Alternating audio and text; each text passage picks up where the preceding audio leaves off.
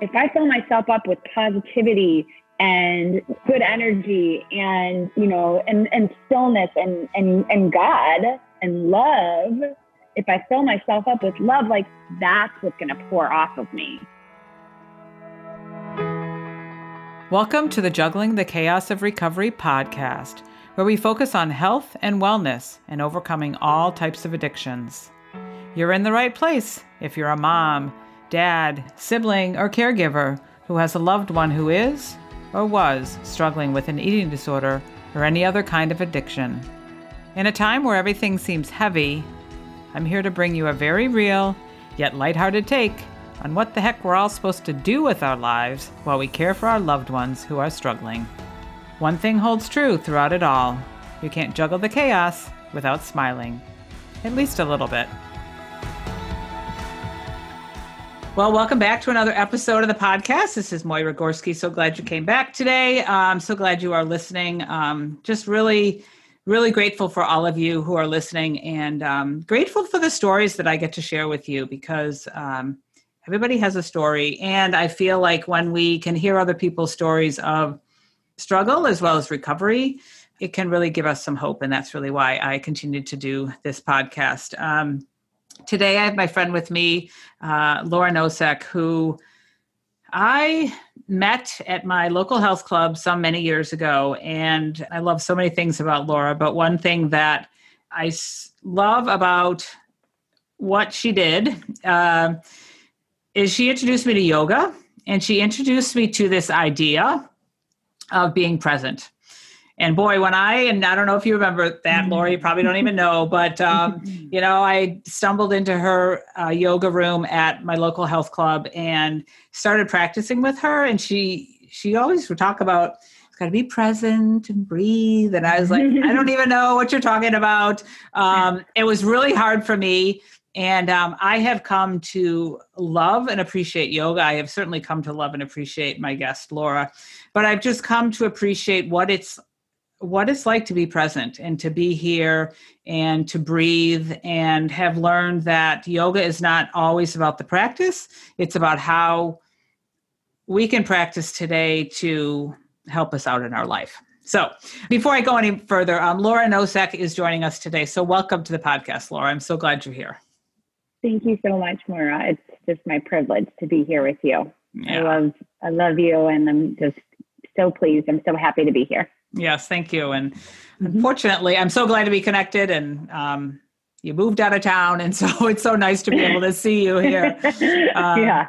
So um, yeah, again, I love the. I don't know how many years ago, and it really doesn't matter, but so many mm-hmm. years ago, um, I started to learn about yoga, and um, we'll talk a little bit about that later in the podcast. But just how, and it was a struggle for me in the beginning. And again, I don't know if you remember that, but because I'm just like a go, go, go, and I'm a marathoner and I'm a runner, and we just run a business and you just go. And that idea yeah. to come into a room and sit and it's like a workout, but it's not really, I don't know. I've just, again, have come to appreciate the practice of yoga so much. And I certainly, you were really my first teacher. So I appreciate, appreciate that. Um, That's your privilege. I love yeah. being, I love being your first yeah. Yeah. Um, and so as i've gotten to know laura i mean laura has a story. She has a wonderful story of you know recovery into the beautiful woman that you are today. And i know that there's been struggles. And so i'm just again privileged to bring you here today so that you can share that story. Um, and so i just would like you to start that way and just share um, I know there's been eating disorder, there's been alcohol, there's been lots of struggles. And so, if you can just mm-hmm. share with us your story, and again, we don't talk about the down and dirty and all of those details, but just really kind of what you feel comfortable sharing about your story and really what you've learned. And um, we'll just start there. Yeah. Um, well, I when I think about my addictions, I always think about like what was the you know the the first moments that you know of of emptiness really because I heard somewhere that addiction um, was really another another word for um, being disconnected, like a disconnection or a disconnection from your community or a disconnection from people or just a, it's a disconnection. And so I think about that. I'm like, where was I disconnected? I think that, and I think it was by choice. You know, when I was a young girl, um, I think the first time I felt like I wasn't a part of what was going on was when I was maybe, I know, maybe in third or fourth grade. And I just noticed that I there was something different, and I I looked like everybody else in my classroom, but I had this feeling like I just wasn't a part of the group, and um, it was just like, okay, I'm just not a part of this. I feel like I'm not being included. I don't feel like I'm a part of, and it was like, as I think about it, I'm like, what was that? Was that my decision that I decided to exclude myself, or was that just an overall feeling of just not being a part of? And you know, as I've kind of learned a little bit more about my addictions and and through recovery and everything, it was that feeling, that feeling that I was different, that I was not a part of that, and that was inside of me, and that had always been inside of me. So I realized that around that really young age. I mean, I don't even know what, how old are you in third grade? Eight, right? You're like seven or eight, eight or nine. And um, from that moment on, I sort of already began doing things that, and this is normal. Kids do this. They do things that, you know, because they're looking for something. So they're doing things to be accepted by their group, by their peers, by their teachers, by their parents. And so um, I just started becoming like everybody else. And I started figuring out that, oh, I got to be someone else. I got to be like that person if I want to be liked. Or if I want to even say more, it, it was like, I got to be like that person if I want to be loved. I just started coming to these conclusions on my own, you know, at this really young age. And, you know, my parents um, were wonderful, wonderful parents. They were immigrants. They worked their, their butts off. And they were both, they both worked. My, my dad worked so hard. My mom worked so hard. Um, but they were not there because of, you know, they, they were working. It's, and it's not even, it's, I, you know, they did a, the best that they could possibly do. They did so, everything was, you know, for our, our well-being.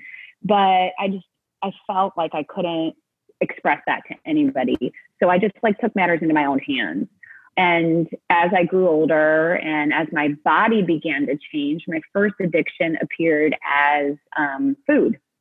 And so that was really the began this relationship with food. And the reason why is um, I talked about this, I've talked about this with you, I've talked about this with other people.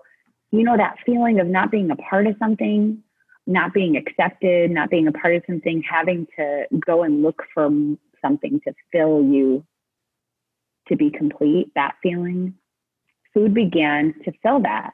And um, I don't, maybe it was like in sixth or seventh grade, and we can go on about the reasons why because I am a girl, but this happens in, you know, both sexes, like, you know, boys and girls, where we get, you know, the, all the body image things change, especially during puberty and, and um, our culture, unfortunately, provides us with a massive amount of um, just expectations and you know images and pictures of what they believe should be the right size, you mm-hmm. know, and the right the right hair color, the right this is and now as I get older, it's a whole new whole new of like now this is how you're supposed to look when you age.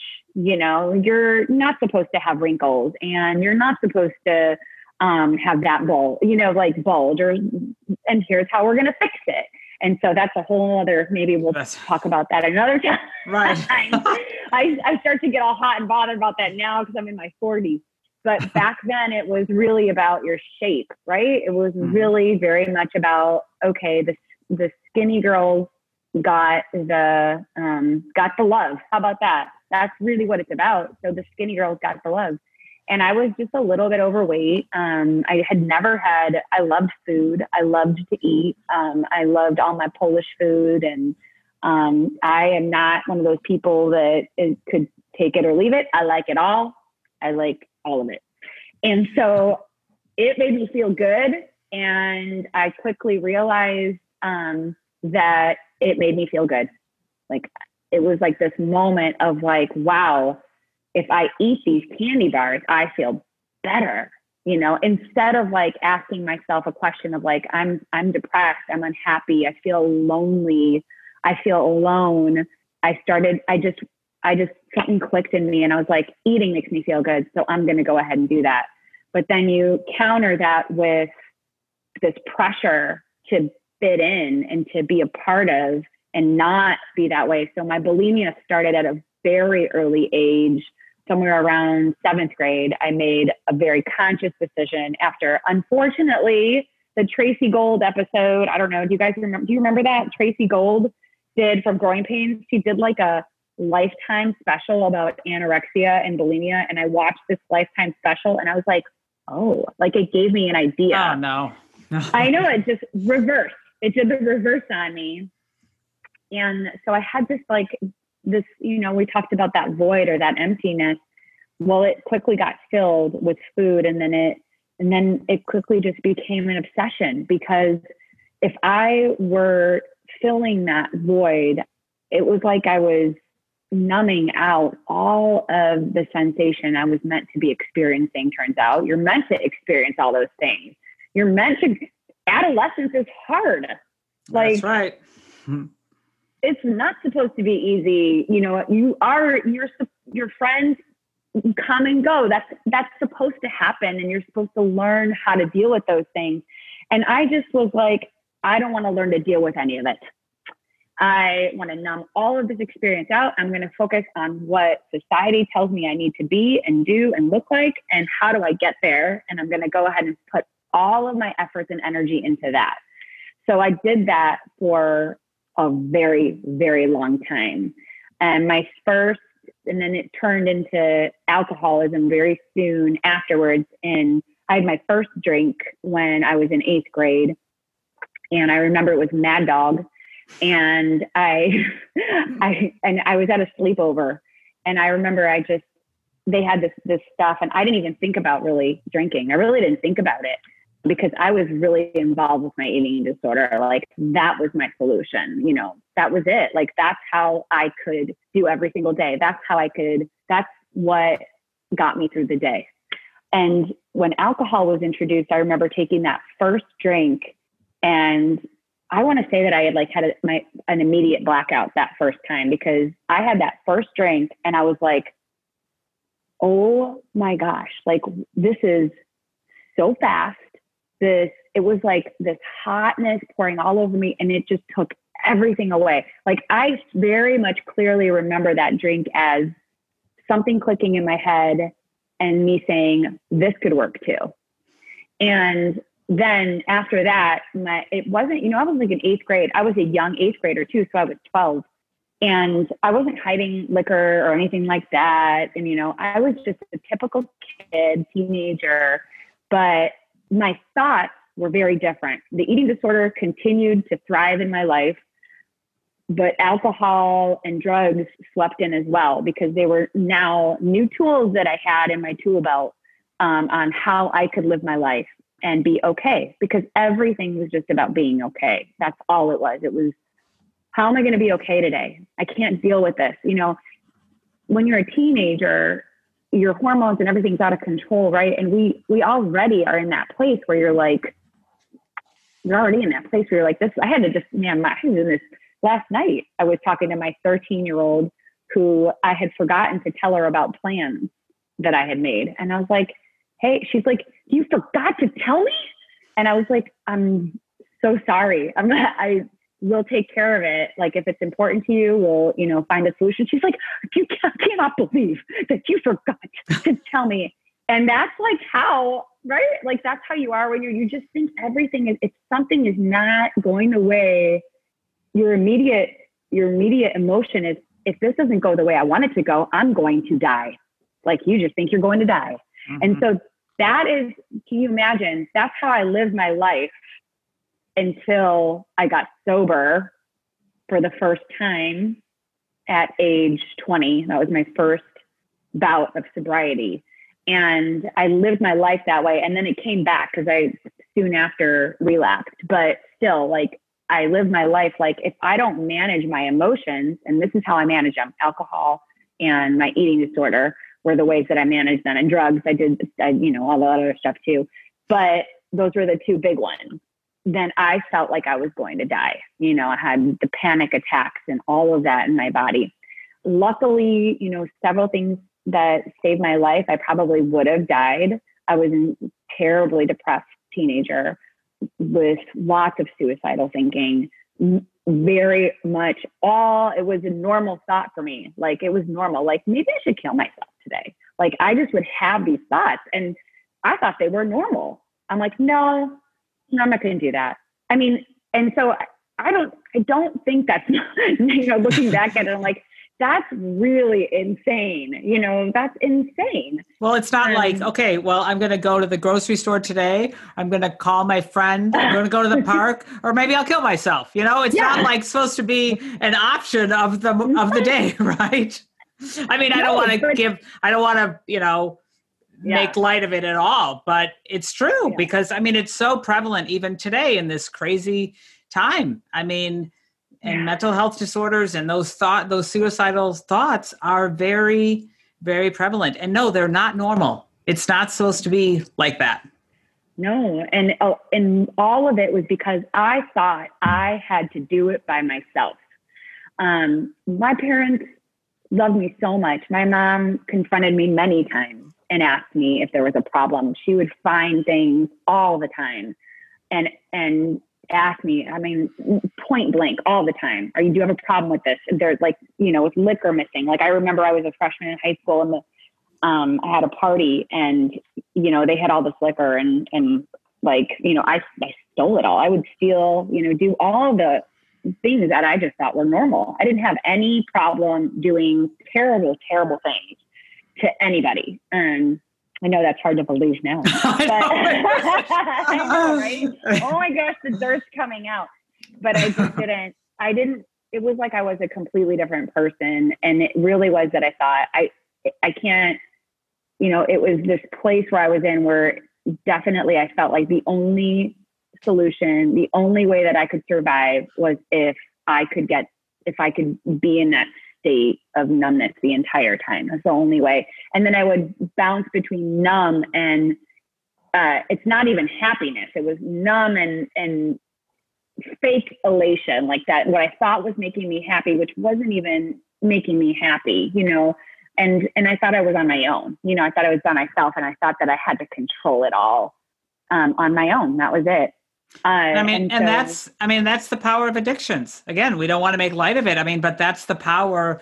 You know, when people lit, might be listening to this and they're they don't understand. I mean, that's it. That's the power of addictions, eating disorders. That you do things that are, when you look back on it, it's crazy.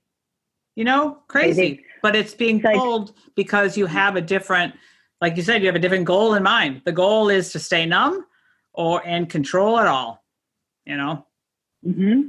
Yeah, survival. Like right. honestly, it was like that whole like this is the only thing that this is the oh this is my solution. I found something that works.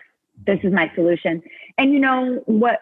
It's not only you know you have this this mental thing going on, but actually then then with alcohol and the drug piece, you develop a real physical physical chemical addiction where even if you try to stop, you know, you're you're you're pulled towards that because of the cravings, right? The mm-hmm. cravings then turn on and then you're like, "Whoa, but I'm trying to stop. I want to stop."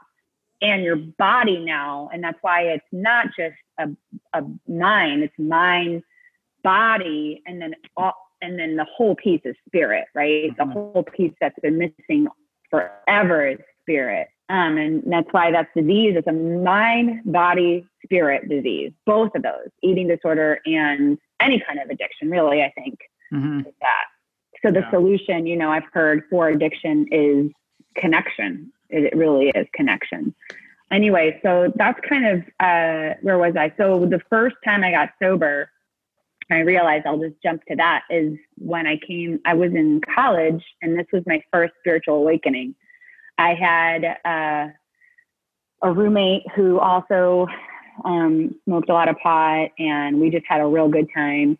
I disconnected from like my family, my good friends, my my good friends that were like that cared about me. I kind of just disconnected from them. My best friend was actually my best friend in the whole world was actually at the same college, and I just was I just had no interest in her. I was like, I don't even I don't even want to see her. And we were like away at school, you know. Um, I just wanted to start a new life with nobody in it. And so I was on a pathway, and that freshman year of, of college was um, was actually a gift. But yeah, it was was a blur, complete blur. I don't remember much of it.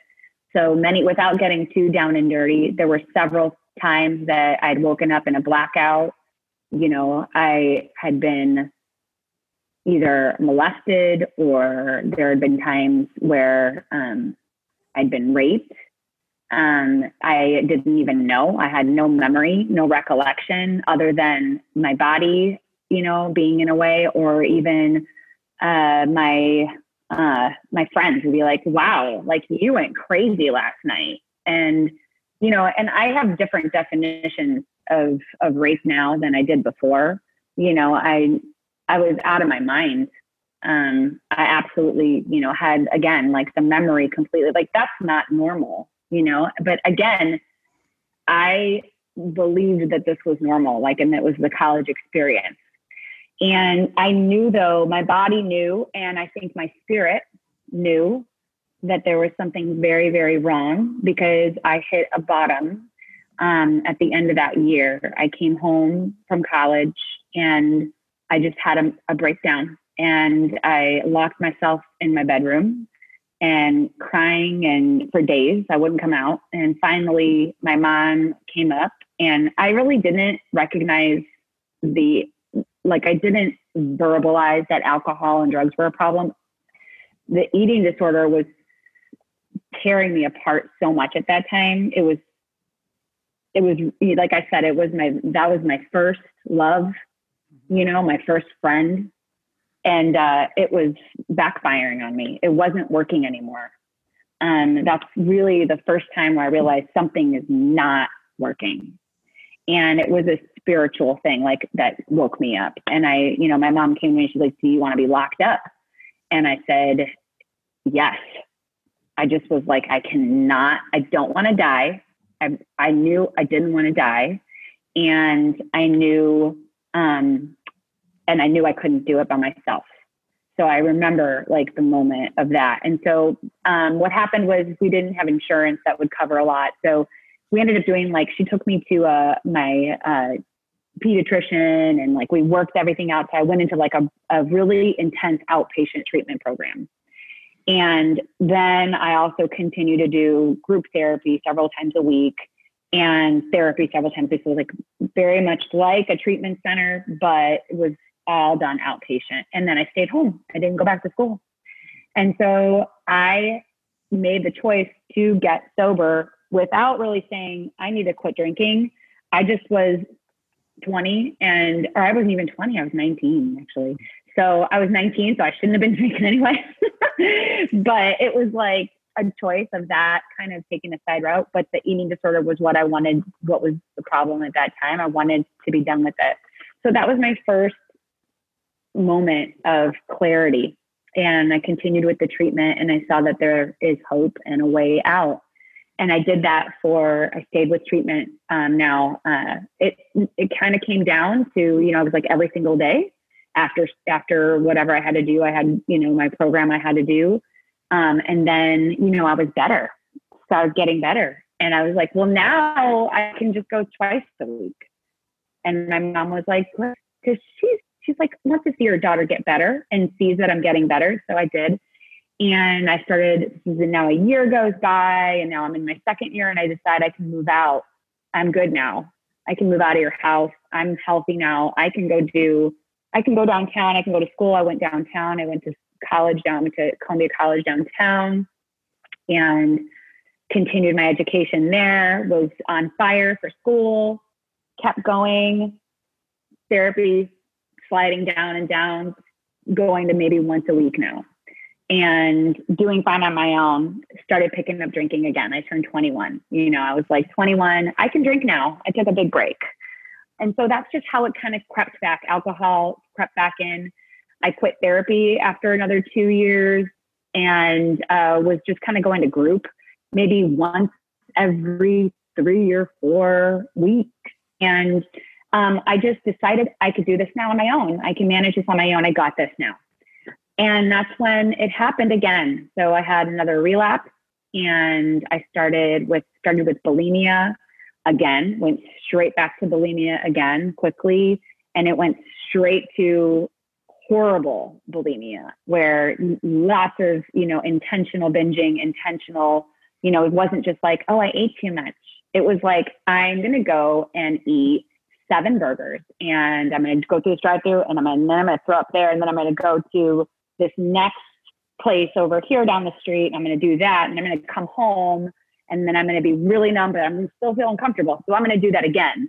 It was just to the point, and that feeling came back awfully quick. But um, and you know, again, alcohol was there, you know, uh, as well.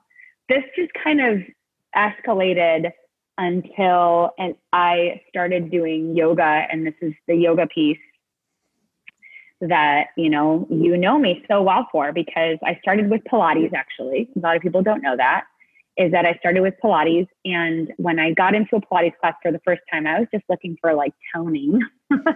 but I got in and I laid down on this mattress and it was the reformer. And I remember I was like, I just want to be toned. I want flat, flat stomach.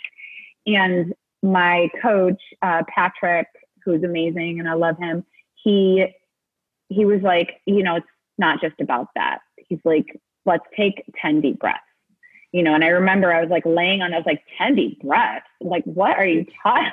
what? I'm like, no, like I want to do the hundred. I want to do. Abs. Let's get busy. yeah, exactly. And but I listened to him for some reason. I don't know why, and uh, I did what he told me to do, and um, and the eating disorder started slowing down a little bit. I started feeling my body for the first time ever. I never had felt in a, a part of my body before. So the love for my body and being in my body began then. So I would have more spaces between episodes, you know, because I was still, you know, once you go into recovery at least one time, you know you have you know you have a problem, then you go into recovery, you know you have a problem. And then if you have a relapse, like you just can never go back to that.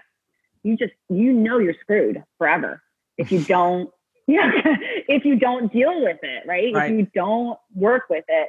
But it i had fewer episodes and everything. And so pilates then i remember doing pilates and feeling so good having less and less episodes of my eating disorder being in, you know drinking was always there but it didn't feel like it was out of control. And uh, i remember saying to patrick hey i think i want to do this for a living. Do you think i could be a pilates teacher and he was like, You totally could. And that's when I started my training. So I was like 23 and I went through a very intensive Pilates training. Now, at the same time, the studio was across this across from a little like yoga studio. And I would see like hundreds and hundreds, like hundreds, not hundreds, all them, but literally there was like a hundred pairs of shoes out front of the studio. And it always smelled like incense. And when the people would leave, they would walk out and they'd be like, oh, and they would like look like they were floating, right? Like floating out of the studio. And I was like, I want what they have. that right. was my first like thought. What are they doing in there? I want what they have. And they look at they look peaceful. It was like what I had been missing so much mm. is that is that is what I saw, right? So I was like, I started right away. I got in there and like, you know, true worker bee. I was like, hey, so my my guru there was Suddha Weixler at the Chicago Yoga Center. He's uh, amazing. And I walked in, you know, and I'm like, I just want to do the teacher training, like right away.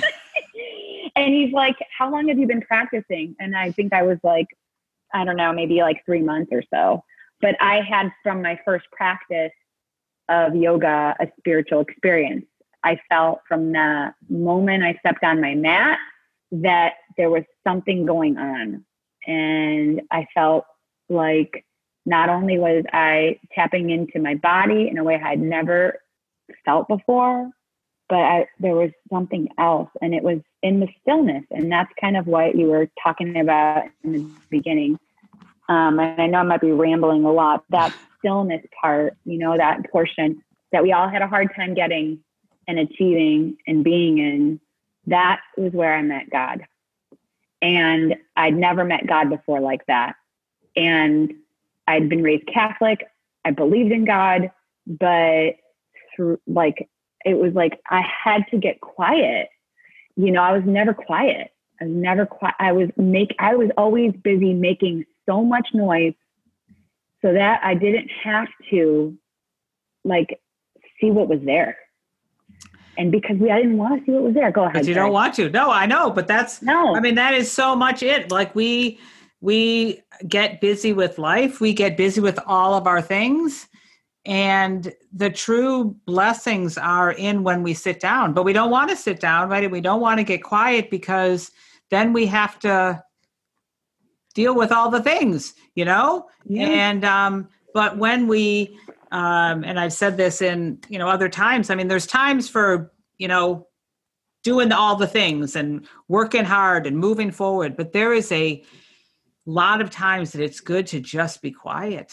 And we can we can find that right? We can find that in the yoga studio or you know more so in the yoga at least for me than pilates but you can find that mm-hmm. stillness. Mm-hmm. and when you still yourself down then you can hear right? Yeah. You can yeah, hear from absolutely. god or spirit whoever you you know and that's a lot of times when the answers come but we're so afraid yeah. to slow down because then you're not yeah. going to then who are you, right? If you're not accomplishing, if you're not doing all the things, who are you?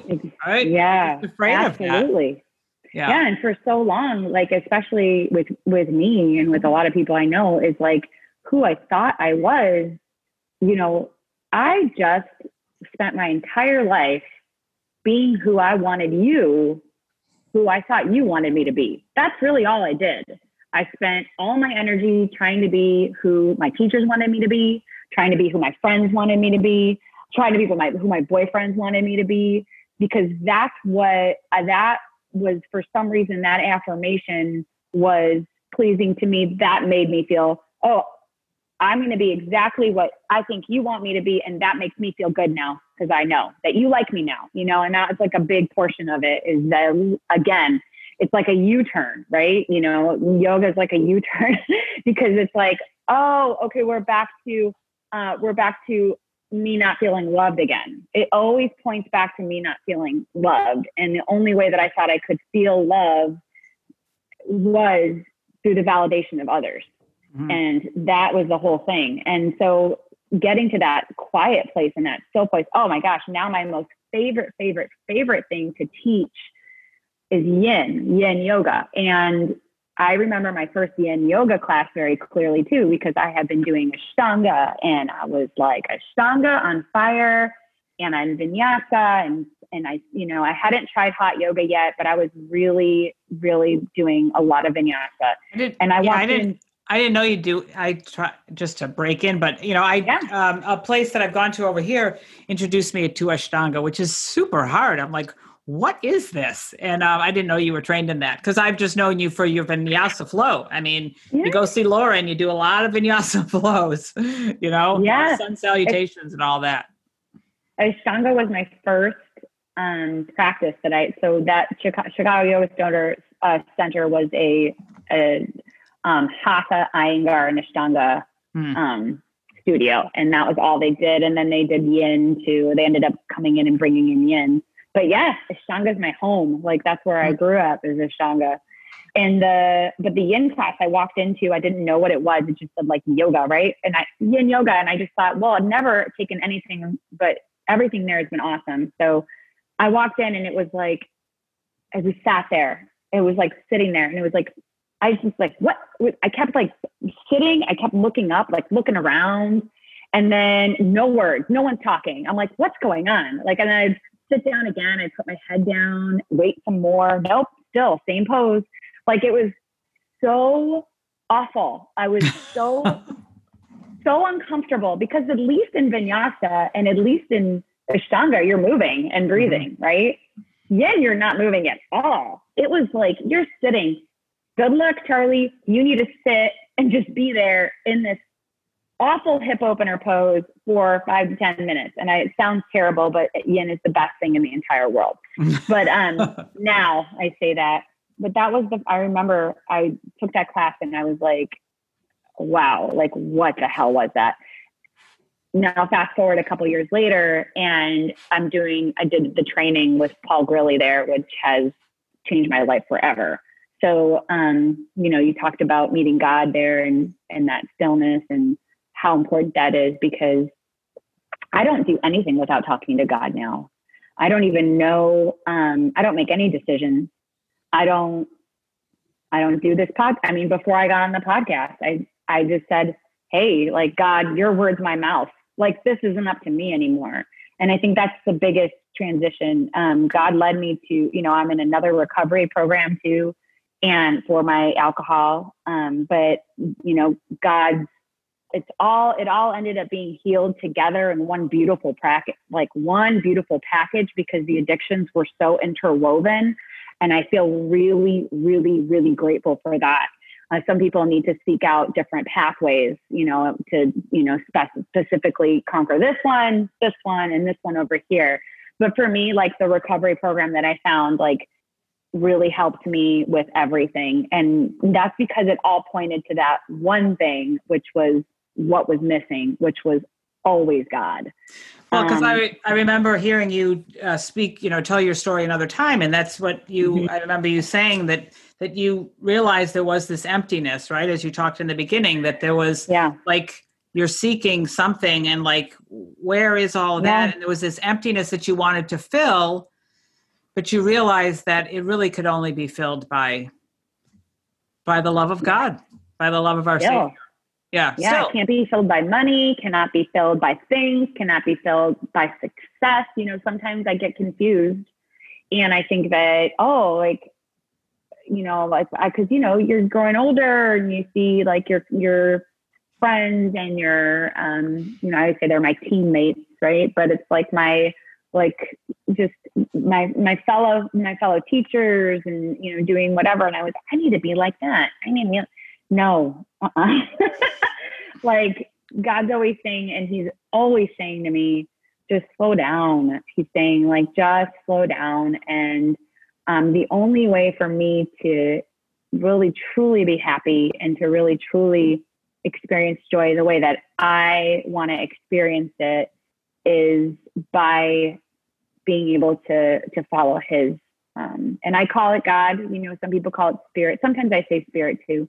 Um, but I do call it God and and the universal energy, whatever you want to call it. There's nothing that could have um, saved me like that. So yeah, and it's yeah. um and it's tough because I um, say this for myself. Um, you know, it's tough to surrender to that to to put that first, as opposed to like you said the. yeah the success or the striving to put that first, but to put him first or that spirit first or that you know, energy first and to surrender into that. Mm-hmm. That ain't easy. And I'm still, you know, still working, you know, still working on on that. And and as we continue to do it, just like you taught me in yoga, as we continue to do the practice, it just is easier to to to settle in, right? And it's easier to be there. It's easier for me to be present. It's like I finally got it. And like, okay, it's now, but you know, but then there's other days that it ain't so easy but again, that's mm-hmm. why I and I talked about this on another podcast. That's why some days you're like, I think I need to go do a yoga class, and then you leave feeling like you had some therapy and you went to church and you know you worked out all of the same thing, right? yes. Yeah. Oh, that's so true. Yeah. I know. Well, meditation is like that, and you know, uh, meditation has been become like a huge part of my life. And you know, you're meditating when you're doing yoga. Mm-hmm. So that's what that is. Like your, it's just your your choice of um, just how are you how do you get there? We're mm-hmm. all looking. We all we just want to get to that quiet place, right? Mm-hmm. So however you get to that quiet place, like that's what, and we need to practice getting there, and and spending time there. Like we need to practice getting there, and we need to practice spending time Staying there. And I have people, right. yeah, and and and it's un, as uncomfortable as it can be sometimes. But then you, like you said, you just learn because you benefit if you continue to do it. You keep doing it. You just learn. Wow, like, and you know, it's it's not by chance. Like, there's like there's something happening in your brain. There's neur, you know, that we have this neuroplasticity. We have these, you know, these neurological connections that are forming and at our pleasure center when we leave yoga and we notice how much better we feel, like we remember how we mm-hmm. felt.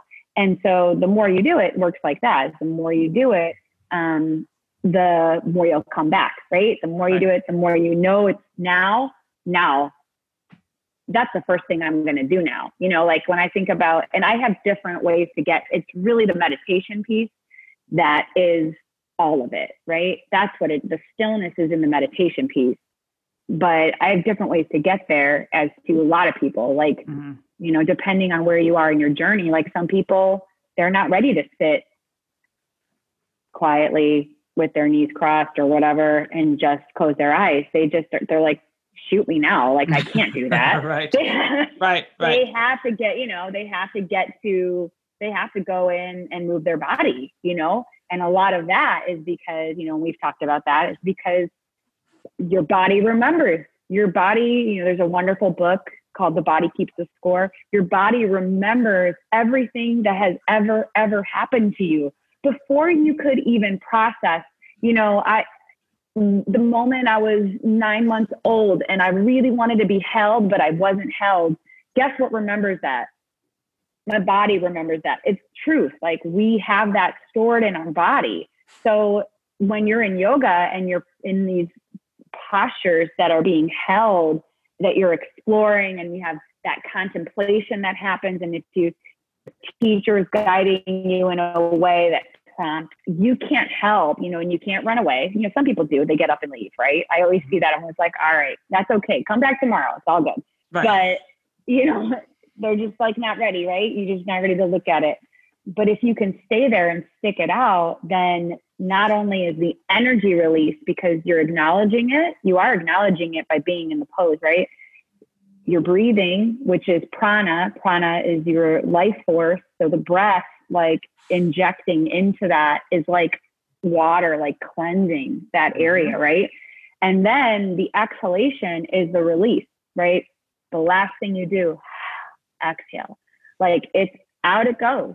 So, you know, you're physically cleansing your body you're mentally cleansing your body. And then if you're willing to open up a little bit, then you're also spiritually, you're also spiritually opening. Well, yeah, and it's amazing. And I really encourage people if they're listening, going, okay, I don't think, but it's like just just try it and continue to do it mm-hmm. and to continue to practice it because i mean you've seen me plenty of times where i'm crying at the end of class and you yeah, know not sure why stuff. you know but that's the good stuff and then i'm in the midst of taking a uh, course called mindfulness based stress reduction course uh, for eight weeks and we do a lot of body scan you know part of the part of it's the body scan meditation so i'm practicing it every day 30 to 40 minutes.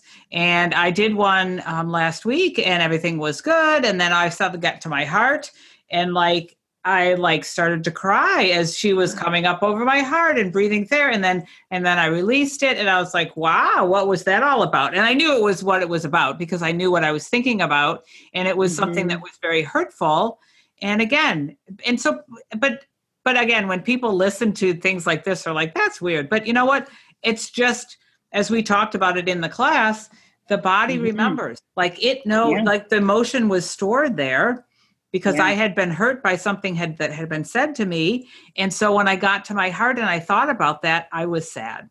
So I felt that emotion. And so it's really that's I mean, I just love to continue to learn all of this because it's just mm-hmm. if you're yeah. willing to, like you said, be still and to sit and to listen, there's just so much healing, learning, recovery and and I think when we look at recovery too just to mention that you know your brain remembers that and you want to go back because and those other things just don't have the same pull you know mm-hmm. and that you're like i'm going to go here because this feels really good like yeah. in a really cool authentic way yeah well you discover you know, you discover you discover love, like you discover self love, like really, that's what you discovered for the first time ever. Right. And once you get once you discover that and you're shown that, and then you develop that relationship, you know, and have like contact with you know your spirit or God or whatever, then you remember you like again like goes back to again that U-turn. Oh, that's what I've been looking for since I was five or six. That's all I ever wanted was to know that I was okay. That's all I ever wanted was to know that I was safe and secure and looked after. All I ever wanted to know that I was loved and no matter what. And that's uh, and you can't, the thing is, you can be told this stuff by your parents, you can be told this stuff by your friends. You don't believe it until you believe it. Right. You just don't. You know? That's right. You don't. You're just like, you don't believe what they say until you believe it yourself, like you first, right? Right. So, you know, all the times my mom was like crying and she was like, I love you so much. Like, why can't I help you? And I was just like, nothing. No, I couldn't even hear it because I was so full of shame. I didn't even realize like why I didn't want to hear that. My body, my heart, my mind, like was so full of shame. I, I just like couldn't accept it. I was like, I, I can't even accept this. Mm-hmm. I'm nothing. You know, that's what I thought. I'm nothing. Right. Right. So how am I supposed to like, it was just like, no. And so, um, you know, just, I think it's important. I love that, that story about your meditation because like I've had that happen to me so many times and it's that acknowledgement of the feeling and knowing that it'll pass. Like Right. Where was that? When I was, I never learned that. Like, like, oh, like I'm feeling sadness and this will pass. And I think we experience that in yoga a lot because we are in like a pose and you get mad. Like a lot of people get angry, you know, when they're in yoga and I see it in their faces. It just cracks me up. Like, like, oh, I see your face, you, cause our, our, everything's written on your face. Everything's written on your face. And it is our best like guide. Like when you look at someone, you can see exactly what they're going through by just their face, you know, their eyebrows or, you know, the smile is the obvious one, right? right? But like you can see even like in the lines, the creases in their eyes and the creases, like do they, if they smell a lot, if they frown a lot, are they mad? Like you can read it all.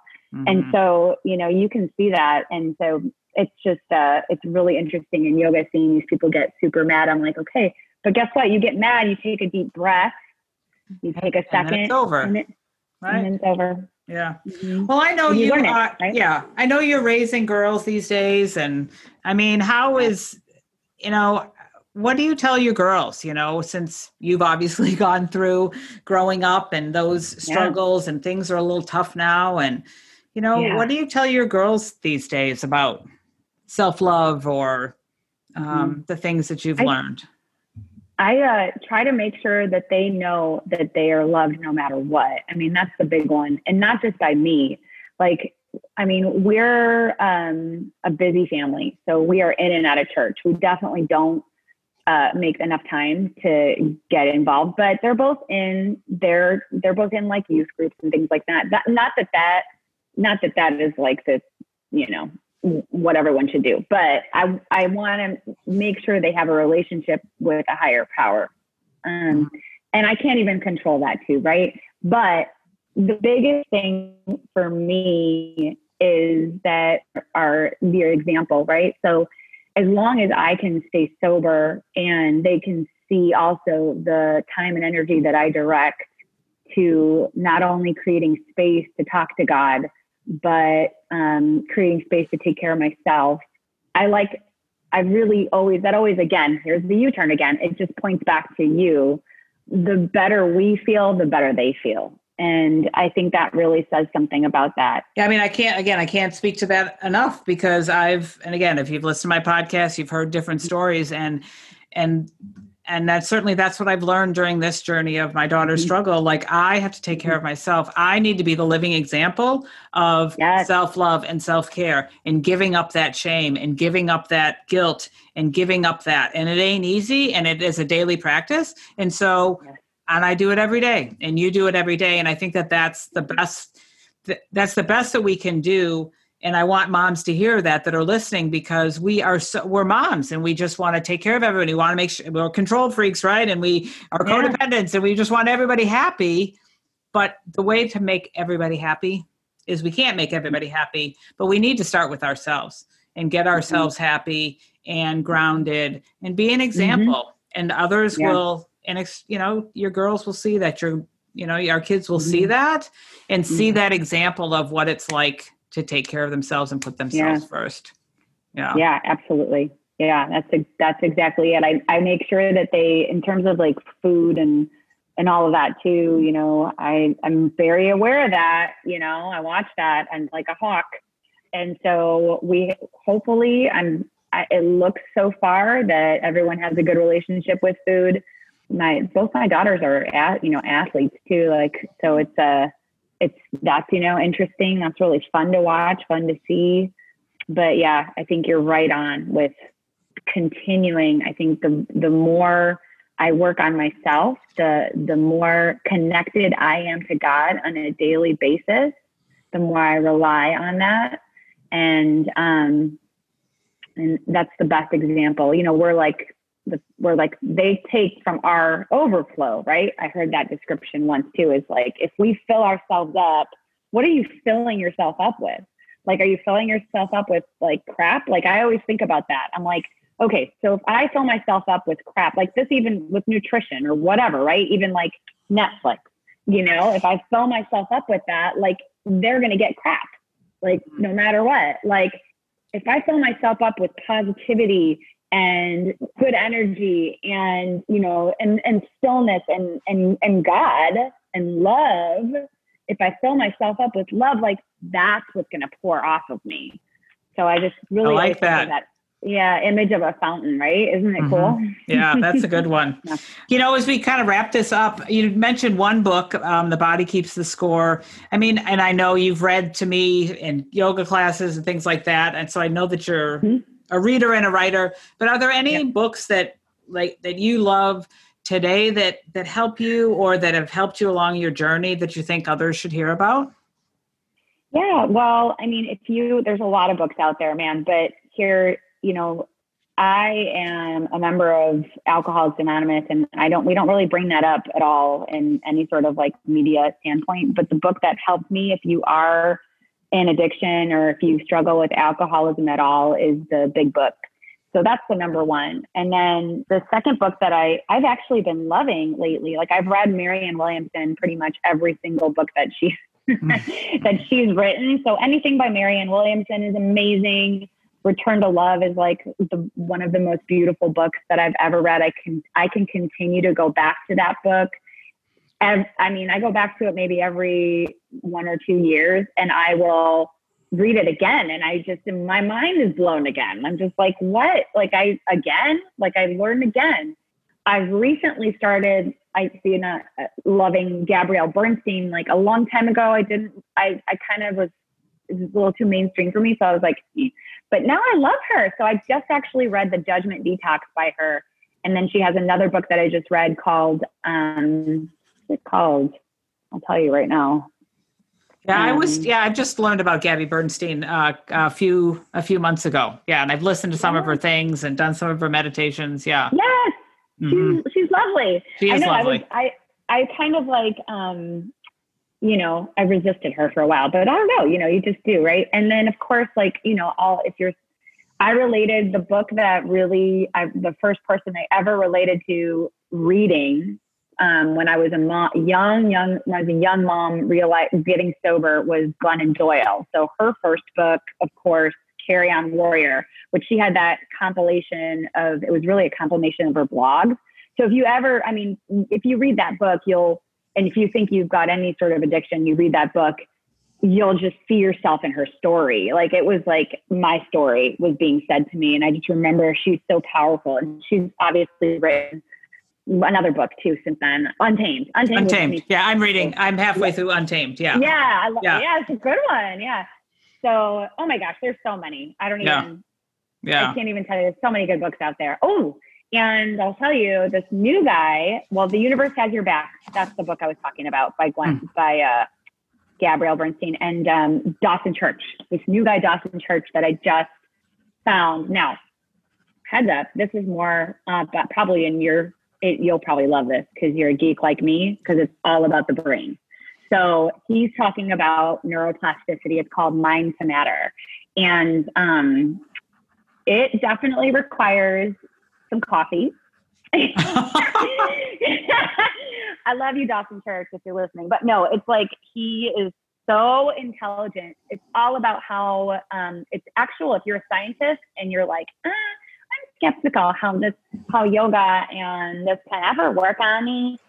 You need to listen to this or read this book because he actually gives like the science, all the scientific evidence. It's like, thank you very much for all of the quantum physics. I appreciate it. Oh, good. Um, but it is very, very techy, very quantum physics brain.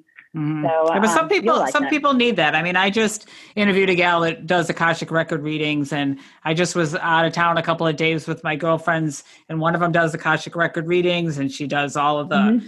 the cards and stuff like that, and all that. You know, it was amazing the stuff that you know she did a reading with me, and when you sit yeah. there, like, how did you, it just makes it, and you know it makes complete sense, but you're like. Mm-hmm how did that work by you turning over some silly card, right? That led to yeah. this whole discussion about what's going on in my life and what needs yeah. to go on in my life and all that stuff. So yeah, yeah I do like the, oh, the geeky stuff and the, again, the quantum physics, because it does help mm-hmm. for those that need that. It's a good way for people to understand this whole idea of energy, spirit, you know, things it's that been around being, for thousands of years. Like right. people don't understand, like one thing is that it's been around for thousands and thousands of years. Like we're just now coming back to it more in this century, you know, mm-hmm. but it's been it's around not, forever. You know, mm-hmm. Yeah. Yeah. So. You know, as we wrap it up, like what would you have any final words for um, we'll tell people where you're, you know, I'll leave in the show notes uh, where you are because I you are a Pilates instructor and I think teaching. Are you still teaching yoga down in Austin yeah, too? Yeah, absolutely. So, yeah, I have a website. It's um, harmony, harmonylab.net. So www.harmonylab.net. And um, I do Pilates, yoga, meditation, and Reiki. And that's been um, really awesome. And so I have a little studio um, that I teach Pilates and I do some private yoga. And then I also teach yoga at Baptiste Power Yoga Austin and I do some community classes. Um, if you're uh, if you live in Rough Hollow in the Rough Hollow neighborhood, those are my they're really large, but they're really fun. They're on the lake. It's like resort style mm. on the lake. It's beautiful. Yeah, and actually, I have a workshop coming up, a Yin Yoga workshop that is uh, in Austin. And if you wanted to do that, you could also do it virtually. So if you have any questions, that's going to be through Baptiste Power Yoga. Okay. Okay, great. Yeah. I mean, what any last words of um, wisdom, or again, what you'd want to leave um, hmm. leave the listeners about? Um, just find time. I want to just say, like, take the time. Like, it's more important. If anyone, any moms out there, or anything, like it. The most important thing you could do is find the time or find the tool. Like again, it doesn't have to be yoga. It doesn't have to be I'm sitting still the thing that takes you to that quiet place. Like discover what that is. There's 30 different ways. There's so many different ways to get there. It could be gardening, it could be playing music, it could be painting. It doesn't look the same for everyone. But find a way to get to that quiet place and then practice it because it will change your life forever. You don't even know how magnificent, how fulfilled, how amazing. It's just waiting on the other side. So it's just you know, and it doesn't, again, it doesn't have to look like my routine, like, or your routine, like the place that takes you to peace, the place that takes you to the quiet place. And uh, that you're never alone. Like you're just not alone. There's so many people struggling. Everyone, like you said, everyone's got a story to tell. Yeah. That's it yeah, that's it. Yeah. Well, I am so grateful to, I just have loved our conversation. I really have. And uh, I know others mm-hmm. will love it too. But it's just always so nice. Again, I'm forever grateful for you for introducing me to that to the power of yoga and the power of again that stillness and really getting um, and as I shared with my husband the other day when he was talking about, you know, a lot of emotions are stored in your hips. I'm like, no kidding. I know who I learned that from. right? I, I learned that. all about that with uh, so much is stored in our body. But again, we get on that mat and it gives us a place to um, to really heal and again listen to god and be filled by that so i'm so thankful that you were here today and i'm um, just so grateful that you're a friend of mine i really do love you and uh, love, love that we spent too. time today so i know me too yeah. thank you for inviting me absolutely and again really appreciate as we continue on with our love fest here um, again thanks for listening everybody i really appreciate you coming back do share these episodes. Um, people do need to hear the stories, and I do appreciate that you share and that you come back and listen. And um, we'll talk to you next time. Thanks for listening. If you like this podcast, head over to iTunes and leave me a five star review. Share it with others and make sure you hit the subscribe button so you don't miss a thing. I've got a tribe over on Facebook, so head over there and search for Juggling the Chaos of Recovery Podcast Tribe. And do you know somebody who has a story, a story to share, a story of recovery and hope? Please let me know, as I'd love to feature them as a guest on one of these next upcoming podcasts. And perhaps you're looking for a community of like minded, collaborative, and supportive people who cheer each other on as we strive to improve our lives. If that sounds like something you've been looking for, schedule some time with me. You'll find the links in the show notes. Let's talk, and let me help you find your way and I'm here to tell you that you're worth it.